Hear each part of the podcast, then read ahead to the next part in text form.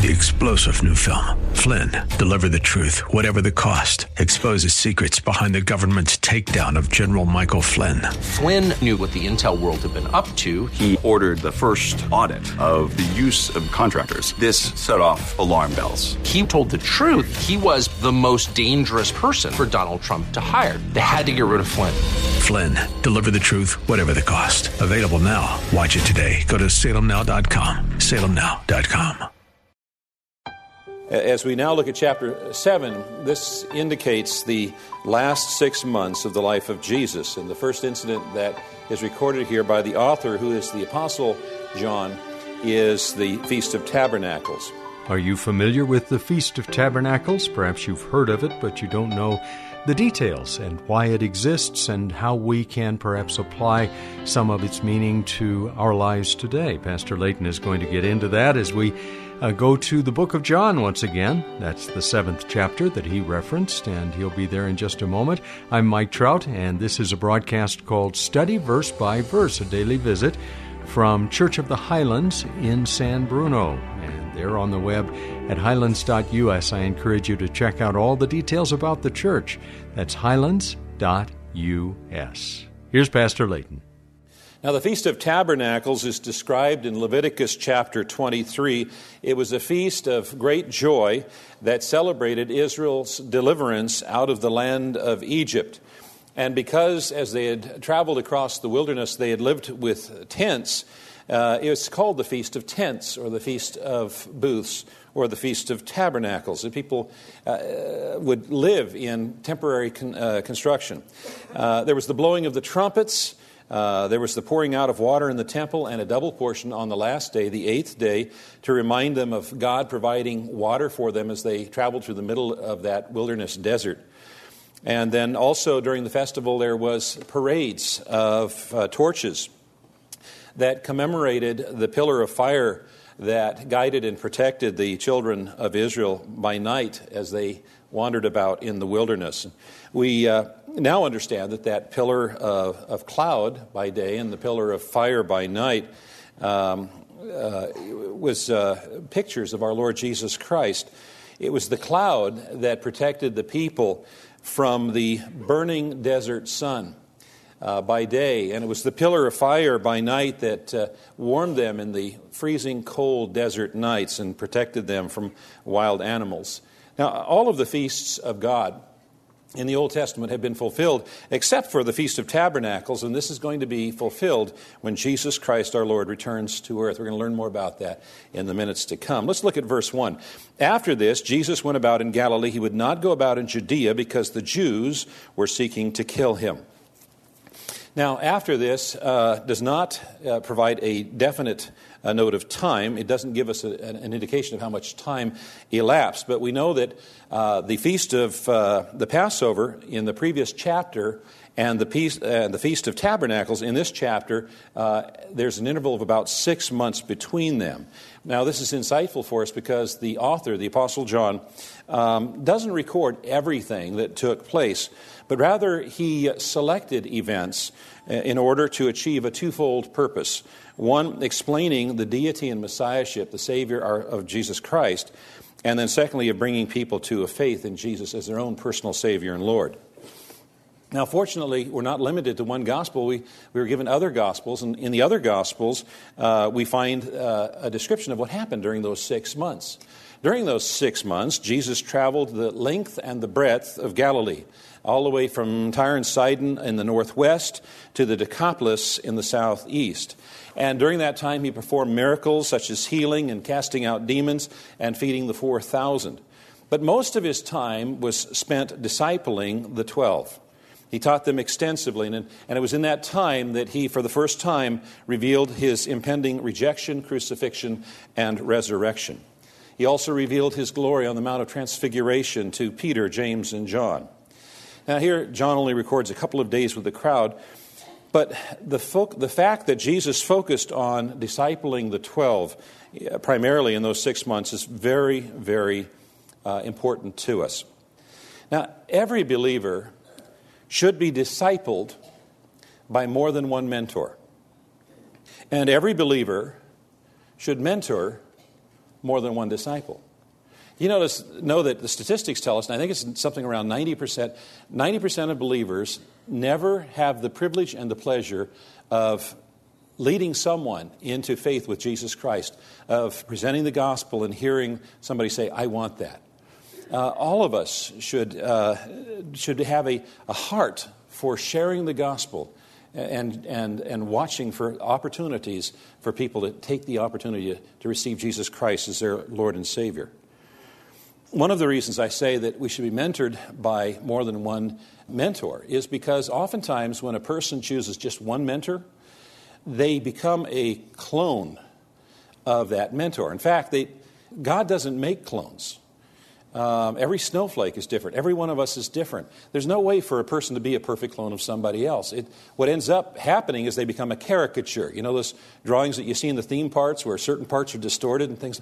That's what happens when a person tries to be a clone of somebody. They don't become a clone, they become a caricature. Uh, God made us each to be distinct, and we need to learn from multiple mentors and take the best that they have to offer as we grow. And then also, we need to invest in others, and it's as much for our good as it is for theirs. Because they're going to ask us questions that we don't have the answers for.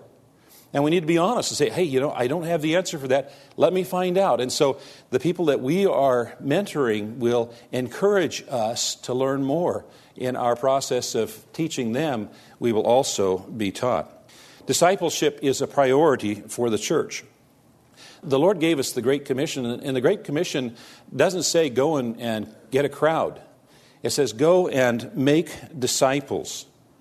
When Paul wrote to Timothy, he said, The things which you have heard from me in the presence of many witnesses, entrust these to faithful men who will be able to teach others also. The best measure of a church is not the size of its congregation, but the depth of its discipleship. It's the discipleship that will carry from generation to generation. Now, it says here that Jesus was unwilling to walk in Judea because the Jews were constantly seeking to kill him. It's in the, in the continuous tense. They kept on seeking, they were looking for opportunities. There was a, a feeling of hostility towards the Lord that had reached the point where the religious leaders wanted him dead. And therefore, he was unwilling to walk in Judea. You remember we talked about uh, the landscape of Palestine. There's Galilee in the north, and then Samaria, and then Judea in the south, where the religious leaders were and where Jerusalem was. And he wouldn't go to the south, he wouldn't go to, to Judea. He stayed in, in Galilee. And it wasn't because he wasn't willing to die, but it wasn't yet time for his death to occur. Verse 2 Now the Jews' feast of booths was at hand. So his brothers said to him, Leave here and go to Judea, that your disciples also may see the works you are doing. For no one works in secret if he seeks to be known openly. And if you do these things, show yourself to the world. For not even his brothers believed in him. Now, the Feast of Booths, or the Feast of Tabernacles, is also called the ingathering. It's about eight days long. And it's during this feast that people build temporary shelters um, to commemorate their ancestors who were, lived in temporary shelters as they were dwelling in the wilderness. And if you were a city dweller, then you might build your shelter in the backyard or the front yard or on the roof. Now, these booths are not like the ones that their ancestors had in the wilderness because they have large screen televisions, air conditioning, and refrigerators. But the idea was is to be reminded of what the ancestors had done and what God had done for the ancestors. It was a feast of thanksgiving for the blessings of God, where God guided and protected his people and manifested himself in the tabernacle. And it's probably that reason that John, the author here, includes this story because Jesus was God manifest in the flesh. Neither in the tabernacle nor in the temple that later replaced it was God fully manifest, but in Jesus Christ, God was fully manifest. And in the kingdom that's to come, the Feast of Tabernacles will again be celebrated in honor of the Messiah dwelling with his people and the ingathering from the nations. Now, since that feast was near um, and all Jewish males were required to attend, his brothers assumed that he would leave Galilee and he would go to Judea to celebrate it. Now, the expression his brothers has been variously understood and interpreted. The most natural way to understand it is that these were children of Joseph and Mary. Now, the, the expression occurs several times in the other Gospels and never with any qualifications that would suggest it means anything else. The Bible does not say that Joseph and Mary had no union. What it does say is that Joseph had no union with her until she gave birth to a son. Until she gave birth to a son. That's in Matthew chapter 1. In Luke chapter 2, it says that Jesus was Mary's firstborn. Well, the firstborn indicates that there was a secondborn, and so on and so forth. So the most natural interpretation is these were brothers in terms of being children of Joseph and Mary. Now, there have been people who have had a challenge with that. They, there was an idea that uh, Mary was perpetually a virgin. That was uh, created in about the second century. So they had to do something with the, this, these, this word brothers. And so uh, one suggestion was that it, that it referred to the descendants of Joseph from a previous marriage. But there's nothing in history and there's nothing in the scriptures that suggests that at all. And then another way that it's been interpreted is that it doesn't really mean brother, it means cousin. But the problem with that is the word cousin is used in the New Testament, and there is a specific word for cousin. It's used, for instance, in Colossians 4.10. Uh, Aristarchus, my fellow prisoner, greets you, and Mark, the cousin of Barnabas.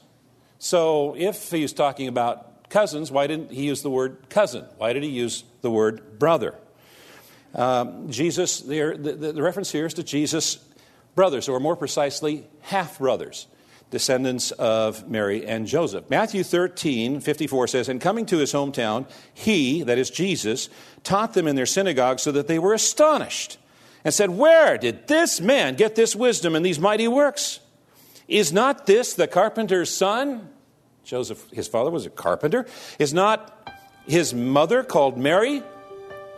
And are not his brothers James and Joseph and Simon and Judas? And are not all his sisters with us? He also had sisters. Where then did this man get all these things? And they took offense at him. But Jesus said to them, A prophet is not without honor except in his hometown and in his own household. Can you imagine being there in the midst of the crowd as all of this was going on? Pastor Layton has a wonderful way of bringing us into a situation, and he's going to come back to this spot on the next edition of Study Verse by Verse as we continue through the book of John. We're in the seventh chapter. If you'd like to read ahead, you'll have uh, that foundational knowledge as we continue on the next edition of this broadcast. This is an outreach of Church of the Highlands in San Bruno, and the congregation underwrites much of the expense of the broadcast, but we depend upon your involvement as well. If you'd like to join with us financially, you can give safely at studyversebyverse.com. That's studyversebyverse.com. Have a great rest of your day. Join us tomorrow at this same time when Pastor Layton will once again help us study verse by verse.